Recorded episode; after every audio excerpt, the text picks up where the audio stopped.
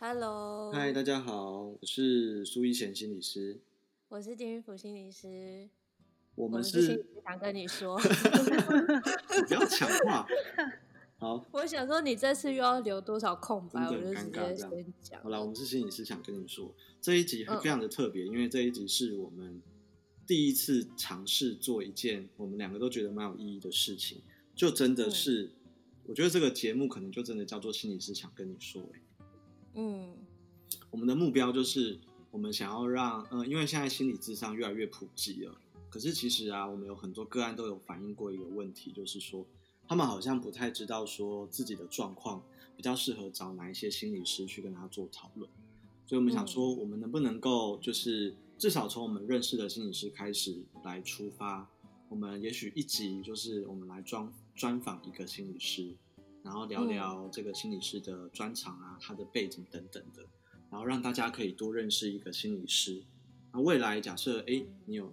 某些想要讨论的东西，然后你觉得在听我们这个访谈的过程，哪一位心理师他的 maybe 他的生活态度，或者是他在会谈里面表现出来的那个气场，好像跟你比较接近的话，哎，也许这个心理师就是你未来在。咨商的时候可以先试试看的那一个工作伙伴。嗯，所以我们会先从我们自己比较熟的同事开始下手嘛。所以如果你刚好正在听的，你你正是正好是我们的同事的话，那就请你也先行准备一下，因为我们随时有可能会去突袭你。OK，哦，好，那我们今天要访问的是谁？我们今天要访问的这个心理师，我们先帮他做一下人物设定好了。嗯，好，她是一个女生。大家有没有发现，心理师男生比较多还是女生比较多？我不知道哎，因为我我我曾经好奇过这个问题，可是我现在手边没有答案啦，所以我可以去找那个心理师榜单。榜单是不是？对，可是榜单上面没有性别啊。可是、啊、现在都是中间挖空的名字，对啊对啊对啊，可能就比比之前更难预测了。对，因为。很久很久以前，我的印象是好像做这一行的女生比较多。可是，嗯，当我呃，就是真的进来这一行之后，我发现，哎，好像又不太一定这样子。好，总而言之，我完全的离题了哈、嗯。这个玉轩，我们等一下要介绍心理师，他叫林玉轩，然后他目前服务的单位在台北市中山区，然后在非常靠近这个松江南京站的注册心理治疗所。好，那我们就先。欢迎玉轩，林玉轩心理师耶！Yeah、欢迎，嗨，大家好，好，好好熟的声音哦，好像好像上一集才出现过的样子。对，没错，就是上一集那一位哦。我们做事情是很讲求效率的这样子。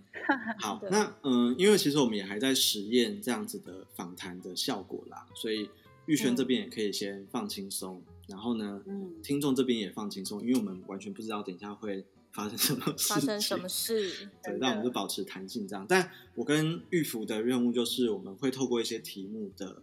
这个丢出来的过程，然后希望玉轩可以把他的某些想法把它表达出来，让让大家可以更认识心理治疗，更认识玉轩对心理治疗的想法这样子。嗯，好。哎，所以我们对他的人物设定只有是女性这个而已，女性在注册心理治疗所工作啊，还有啊，呃。不然，哎，玉轩，你是哪里毕业的？我是正大心理系跟心理所毕业的。哎，不就是我同学吗？嗯，好巧哦。好啦，玉玉轩跟真的跟我们蛮熟的，因为他是我大学跟我们大学跟硕士班的同届的伙伴，这样子，对不对？嗯。所以为什么第一集邀他，就是因为他是最好凹的人，所以 我们就先邀请他来陪我们做这个尝试，这样子。我们可以很很放心的在他身上做人体试验。真的，哎，那玉轩，你要不要先分享一下，就是你现在呃大概工作几年了呢？哎，我应该工作六六年吗？六年吧。六年多了，对不对？那对，应该。你知道心理师每六年都要做一件事情是什么？要换证啊！对，我换完证了，所以应该是六年多。对对对，因为我。我自己都是用换证的那个时间来来记这样子，对，嗯，就是大家在我们在心理师的养成，其实拿到执照之后，事情还没结束，就是我们大概每年都要花一点时间去上一些进修的课程，然后在六年的期限之内要达到一定的时数，不然六年那一刻你的执照就会被取消。就是要确保你吸收到的知识是对啦，跟更新上时代，然后是会有在更新的。对啊，对啊。哎，那玉轩，你在来出社之前，你有在其他地方服务过吗？之前是在云林，云林的台大医院待了五年。对哦，你有在特别的科别吗？还是？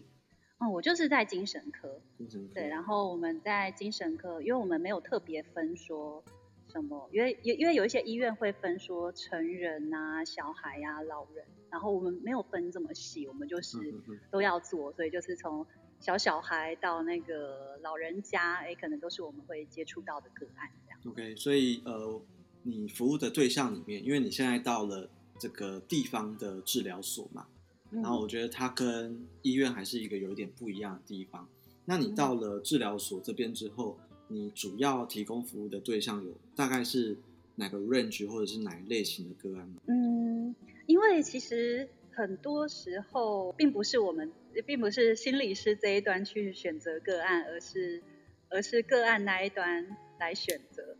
嗯，对，但是我自己比较擅长的部分，哎，可能比较是跟情绪问题相关啦，尤其就是跟焦虑，然后就是包括恐慌症啊，可能焦焦虑类类型的恐慌症啊，嗯，然后可能有一些畏惧症啊，还是说。嗯，会有很多担心的这种广广泛性的焦虑症的问题，嗯哼，哦，那甚至是社社交焦虑的问题，这些，对，对，这些是我自己比较擅长的部分。然后另外就是可能比较偏向于情绪低落、忧郁的问题这个部分。嗯，那我想要问一下玉轩心理师，就是。呃，在你学生时代，你是如何想要走入临床心理师这条路？有没有一些比较重大的事件或是体验来影响了你这个决定？我其实非常小的时候，我就就有想要当临床心理师，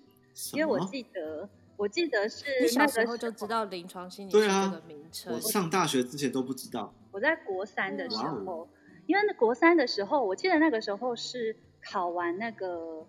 高。高中那个叫什么？学测学测、职考？会考？基测？基测？对，基测对，基本学历测验。对，就是那个时候，我记得就是在考完试之后，然后好像我我也我不太记得那时候放榜放了没，反正就是那个时候，也许就是哎，你国中的任务好像差不多完成，然后也考完试，然后好像要等进入高中，然后我就开始就是非常的未雨绸缪的就想说，哎，之后进入高中，然后高中。之后就会分组嘛，就是可能要念文组、理组，然后我就开始在想这些东西，然后我在想说我要念文组还是理组，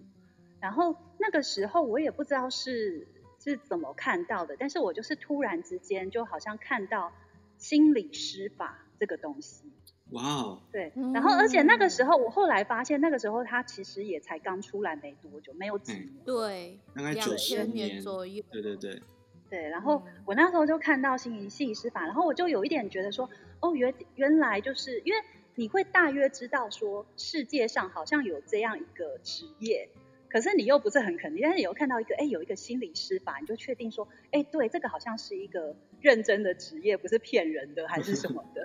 对，然后那个时候我知道有这个职业的时候，然后我就觉得说，天哪，这个工作也太好了吧，因为我就觉得它是一个一举三得。的的一个职业，因为我就觉得说，既然有一个工作，它是让你可以去帮助别人的，我觉得这个很特别。然后就是你帮助别人，然后再就是你帮助别人的同时，既然有竟然有钱拿，对，因为你不是不是自工，对对，在你帮助同别人的同时，哎，你既然是是有钱拿的。然后另外一个就是，我觉得那时候一个。一个一个中二生，一个很中二的想法，就是觉得觉得还蛮酷的.就是心理师这个行业，我觉得听起来或者做的事情，我都觉得好像好像还蛮酷的。所以我那时候就是一个有点懵懂无知的，但是就是觉得说，哎，好像这是一个很酷的工作，哎，你可以可以就是去帮助别人，然后哎，他可以真的当做一个一个有收入的工作。而不是说就不知道哎、欸，我不需要等到那种感觉是说，哎、欸，我不需要等到我功成名就，然后赚很多钱我才去帮助别人。哎、欸，也许我在生活当中就可以去帮助别人。然后我就觉得这件事情就让我还蛮向往的，所以我那时候就有在心里头把这个东西就是放在心上，然后所以后来就考大学的时候，就是也是也是就是以以心理系为目标，这样，然后第一志愿这样吗？对对对，好感人哦，天哪，是啊，而且我真的上了大学之后，我念心理学的时候，我真的觉得心理学很有趣，然后尤其我就真的觉得。对于可以去了解一个人这件事情，我真的很有兴趣，然后觉得也很喜欢这个过程中的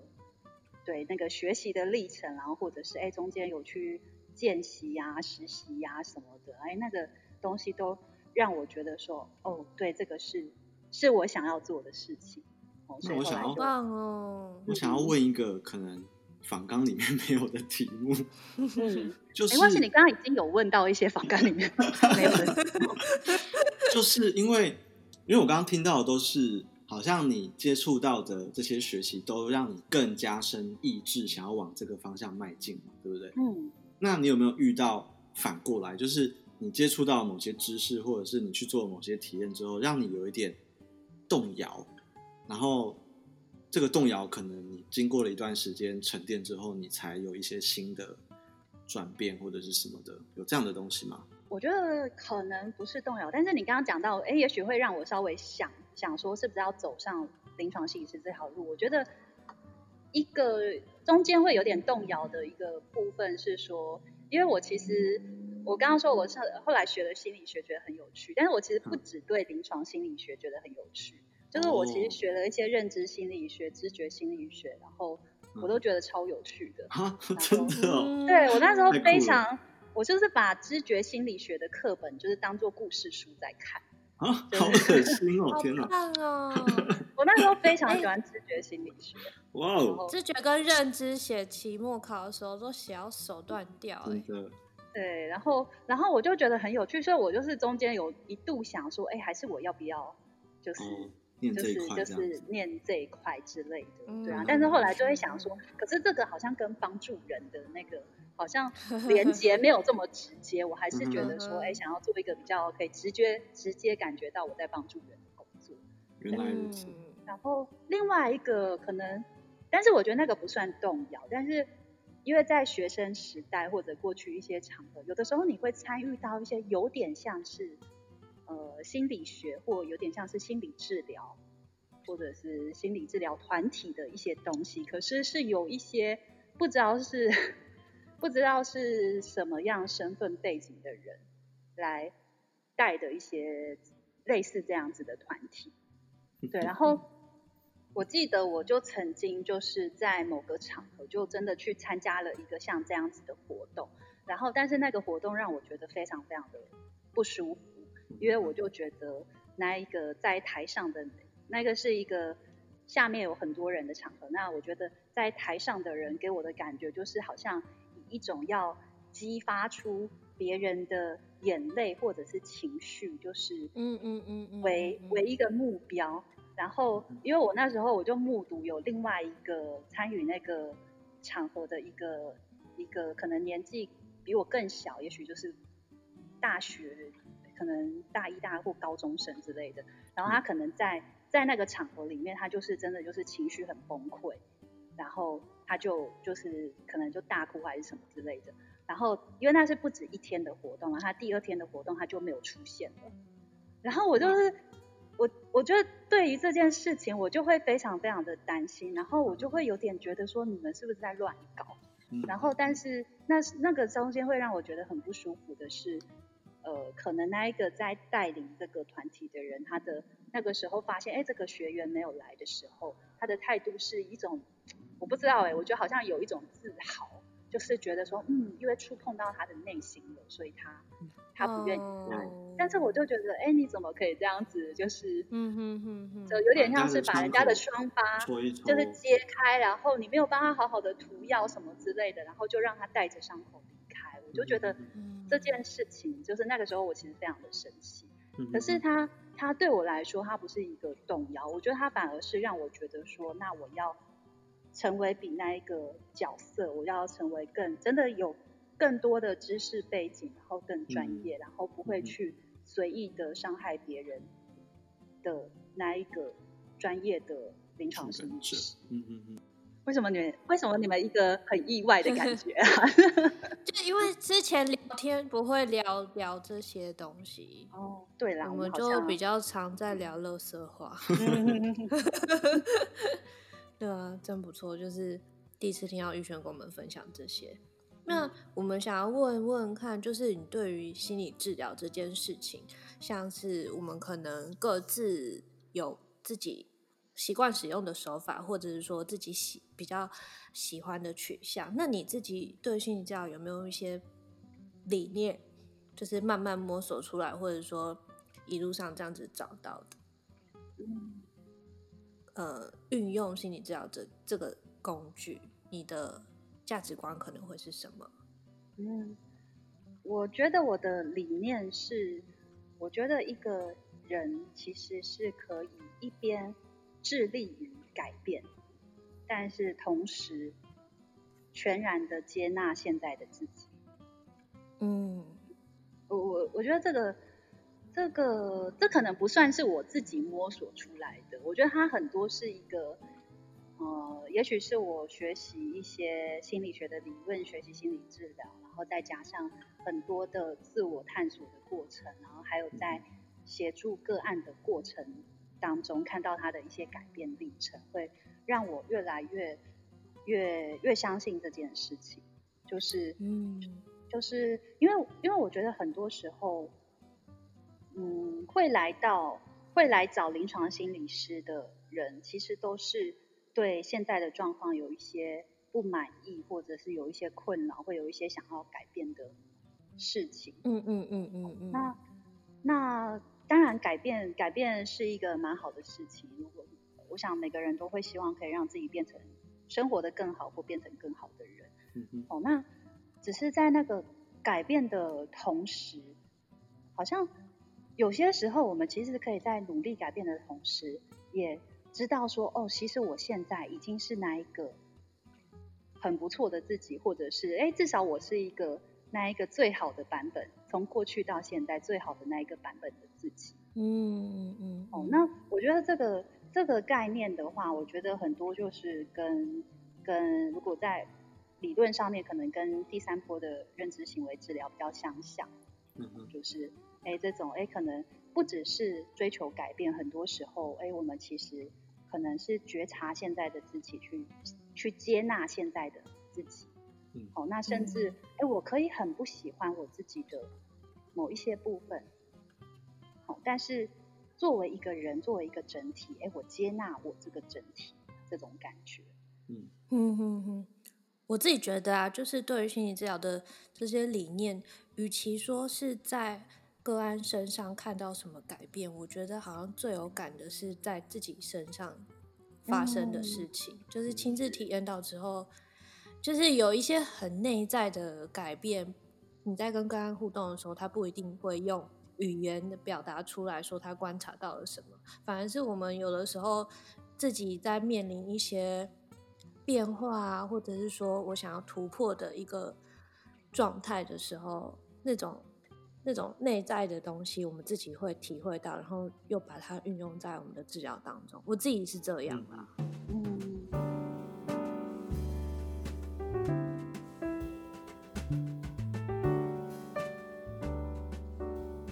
那我再再多讲一点，那个就是，嗯，就是我我刚刚讲到那个可以，也许不喜欢某自己的某一些部分，但是接纳自己作为一个人这一个整体。我觉得这个这个这个概念有点像，其实很多人有这个经验，只是没有意识到这个部分。它有点像是，如果说你有小孩，你有你有小孩的话，你会发现。当你在照顾小孩的时候，会有非常多让你非常崩溃的时刻。哦，比如说，哎、嗯。欸，你刚帮他换完尿布，然后他就诈尸，哦，或者是，或者是他半夜就是一直哭，怎么哄都睡不着，这些这这些时刻，然后这些时刻，我觉得他就是一些很崩溃的时刻啊，就是没有人会喜欢说你要去一直帮人家。对，没有人喜欢被诈死，没有人喜欢半夜起来要去要去哄睡小朋友这件事情，因为他这对对身体对你的精力都是一个非常大的消耗。可是你可以很不喜欢这些片段的同时，但是你还是可以很很爱你的小孩。就是你知道，哎，他就是一个会诈尸，然后会在半夜半夜起来哭闹的人，你完全很清楚这个部分，然后你也知道你不喜欢这个部分，但是他作为一个整体，他作为你的孩子，你就你就是很爱他。嗯，而且我觉得呼应你刚刚这个例子啦，就是我们心中会有一个信念，就是虽然呃现在小孩的样子是不如我的意的。可是我知道，这个不如意里面其实也有很多地方是我很喜欢的，比方说他炸完屎之后的笑脸，你知道？然后我觉得那一个，因为我对于接纳跟改变这两个东西也是非常非常非常有共鸣哦。就是说，很多时候如果你愿更愿意去接纳你现在本来的样子，其实你会发现你改变的会更顺利耶。就是说，很多时候我们其实花了非常多力气在跟我现在不喜欢的自己做很多的抗衡，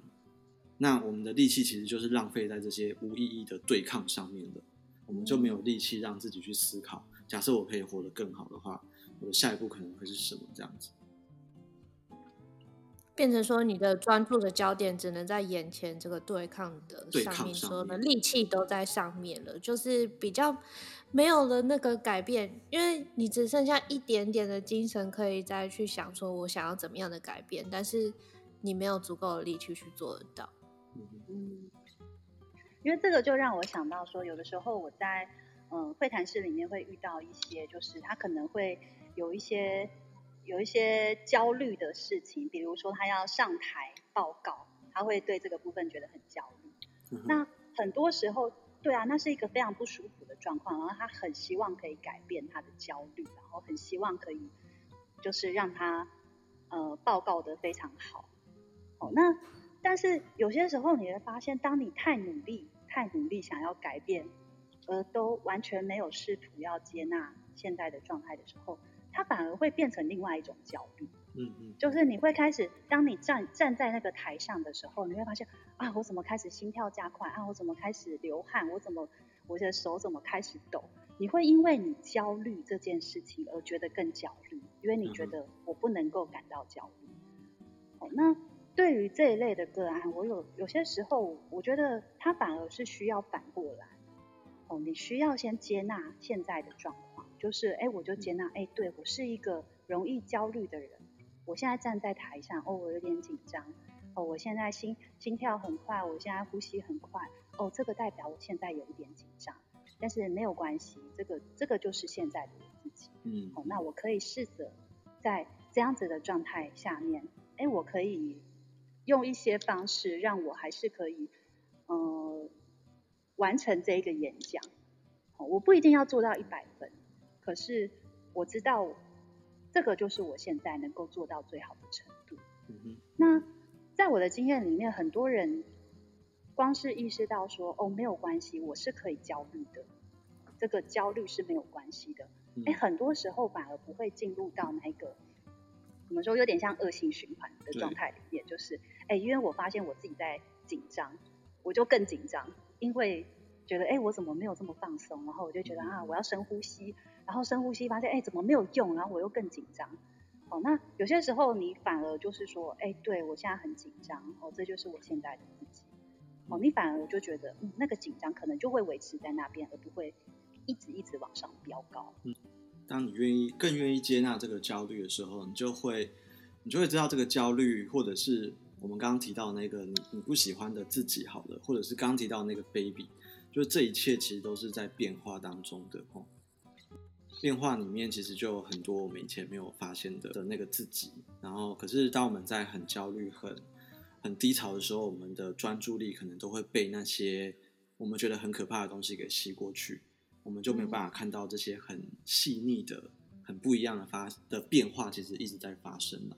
所以在治疗中，我们可能会花一点时间带个案去看一下他们的焦虑是怎么样，在这焦虑之下，还有没有一些什么细微的东西在底下运作着，然后再去把这些不管它是什么的集合体，知道了他，认识他，然后接纳他之后，我们可以分比较多的心力在接下来我们所可以控制、可以去尝试的行动上面。嗯，那我觉得，甚至从这个过程当中，有的时候，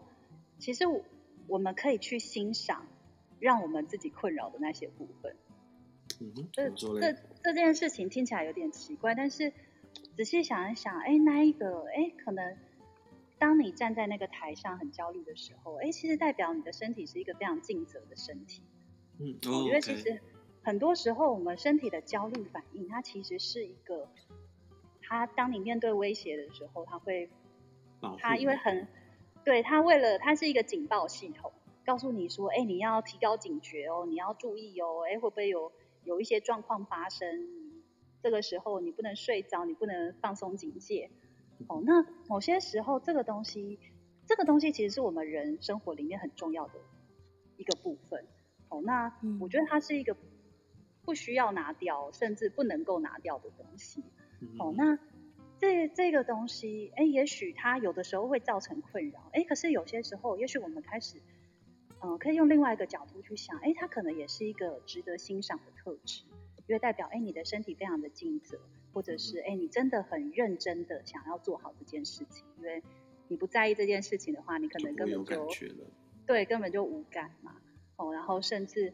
可可能这个焦虑某部分让你在很多时候做事情的时候，你会提早做好准备，或者会去很细心的注意到别人不会注意到的地方。嗯嗯。好，那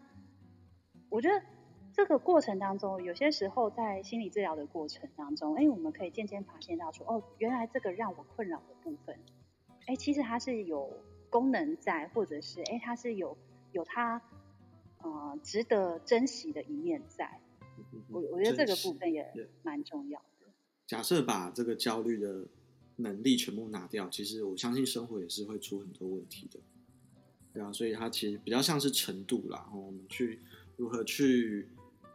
把这个程度拿捏到一个我们自己觉得 OK 的状态。我觉得这就是很多很多时候心理治疗里面，我们心理师会跟个案去一起讨论的一个方向。那玉轩，你学的，就是因为心理师的训练包含大学四年，然后研究所嘛，然后实习，然后开始工作之后，其实我们也不断的在学习。其实我觉得，如果你对心理师这个产业有兴趣的话，你要有一个心理准备，就是就是终身学习哈，就是嗯，很多时候当我们遇到不同的个案，我们甚至还要去找一些新的资料来看。那我比较好奇的是，呃，心理师懂很多心理学的东西，可是回到你自己的生活中。你有没有帮自己做过一些实验？比方说，你可能想要培养出一些某些新的行为或习惯，或者是你期待自己呃发展出某些怎么样的信念或者是价值观。所以，我我想问的是，回到你自己的生活里面，心理学有怎么样帮助到你吗？我觉得我这几年就是在尝试的一个事情是。嗯，我试着要过比较极简的生活。哦，极简是什么意思啊？这个东西我我不知道怎么定义，而且我有点感觉每个人对它的定义不太一样。我的生活可能对某些人来讲是非常不极简的东西，因为我拥有太多东西了。我觉得对我来说啦，极简生活，我觉得它就是其实是有意识的去过生活，然后去有意识的去去感受你和周遭的。不管是人还是事还是物之间的关系，所以透过这样子有意识的过程，我就可以去选择，我可以舍去很多其实没有这么必要的东西，而留下对我来说很重要的东西。嗯，所以，所以那个对我来说是有点像是生活里面可以去无存菁的感觉。然后，因为我觉得。这个这个这个对我来说，我觉得它某部分跟心理学在做的事情蛮像，因为很多时候在呃我们临床工作上面，哎，我们其实很多在做的就是自我觉察这件事情。嗯，哦我们很能去引导个案去做自我觉察。好，那觉察情绪，觉察自己行为的反应什么的。好，那这个东西在我的生活里面，我就是练习去觉察我的生活，觉察我跟。其他的东西之间的关系，哦，然后我就会发现说，哎，原来我是喜欢生活是很简单的，我喜欢的东西，它原来是可以有一些很简单的事情，原来我是可以让它一直重复的，就是对我来说的好生活，哎，可能不需要去做什么很不一样、很刺激，然后很了不起的事情。哦，但是生活会有很多，呃，也许我喜欢的东西，或者我喜欢的事情，哦，比如说，比如说，哎，我喜欢喝手摇杯，然后我喜欢散步，然后我喜欢，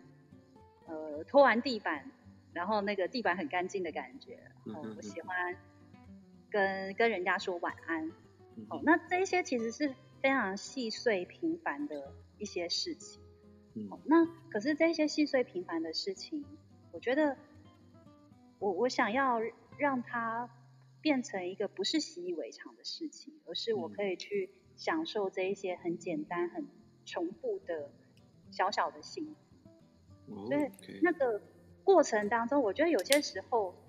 其实就像就是一个正念过生活的感觉。嗯哼，嗯，那。正正念的意思就是说，你其实是有意识的去觉察当下，而且是不带批评的去觉察那个当下。那这这也是我在生活中很想去练习的事情，就是哎，当我把生活精简到那一些对我来说重要、有意义的那些事情，可是很多时候我们会太习以为常了，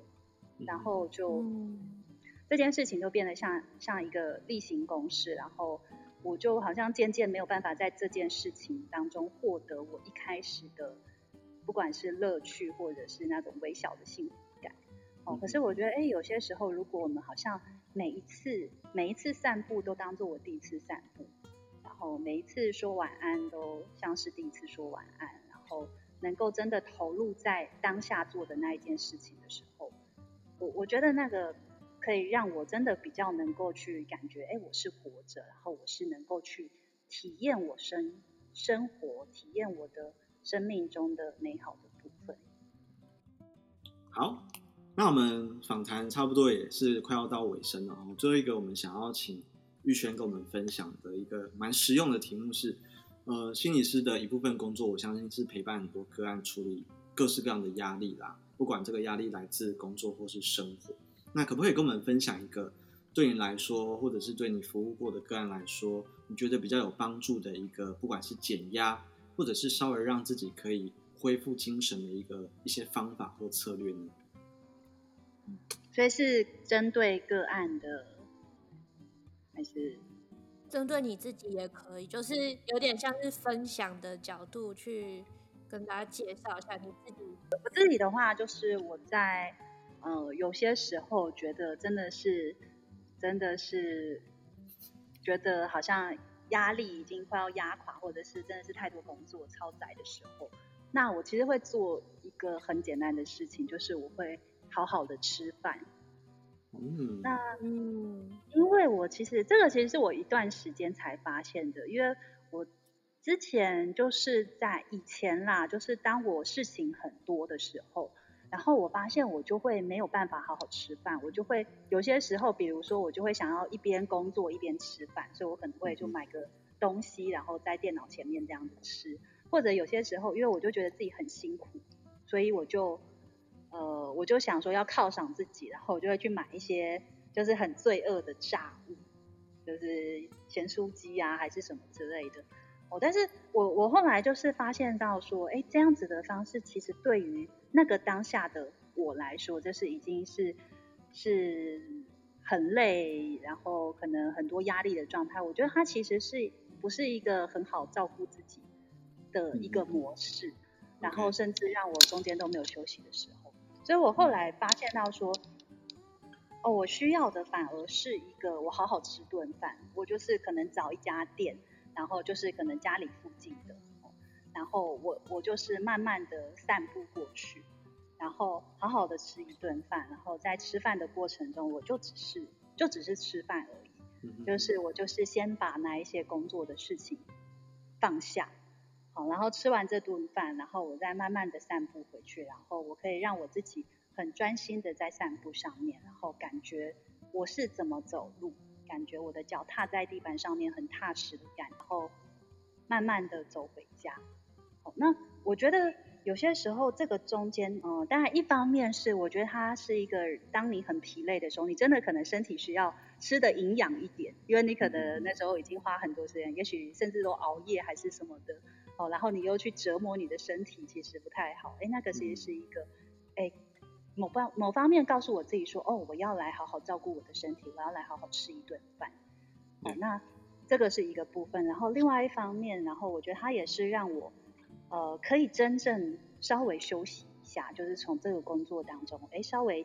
稍微跳脱出来一下。因为很多时候，就像我刚刚说的，你在吃饭的时候，你可能还是在想着工作。就算你离开电脑，你脑袋可能也还在想这件事情，或者还是在拿着手机在查说。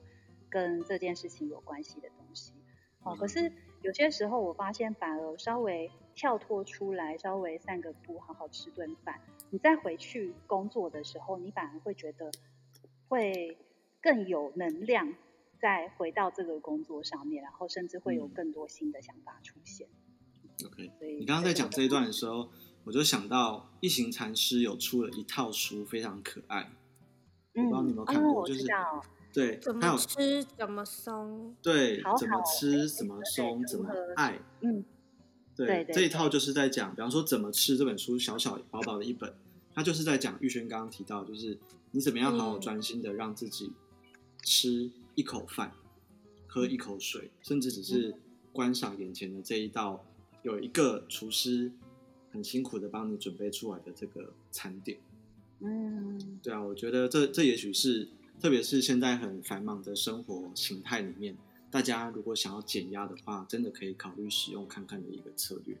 嗯，我觉得吃饭很实际，因为它就是真实是一个滋养的动作。可是这个滋养不只是对你的心生理而言，也是对心理而言，就是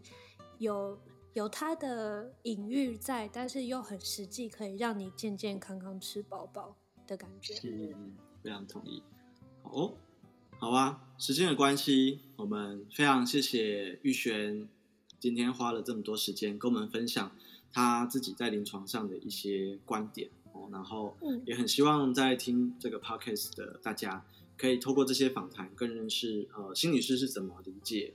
我们日常生活中都会遇到的这些也许是烦恼或是困扰，然后我们可以利用一些简单的工具陪大家找到另外一种。可能更符合你想要的那种人生，这样。谢谢玉轩，我们要谢谢玉轩，然后也谢谢大家的收听。哈，好，那就先这样子喽，拜拜，拜拜，拜拜。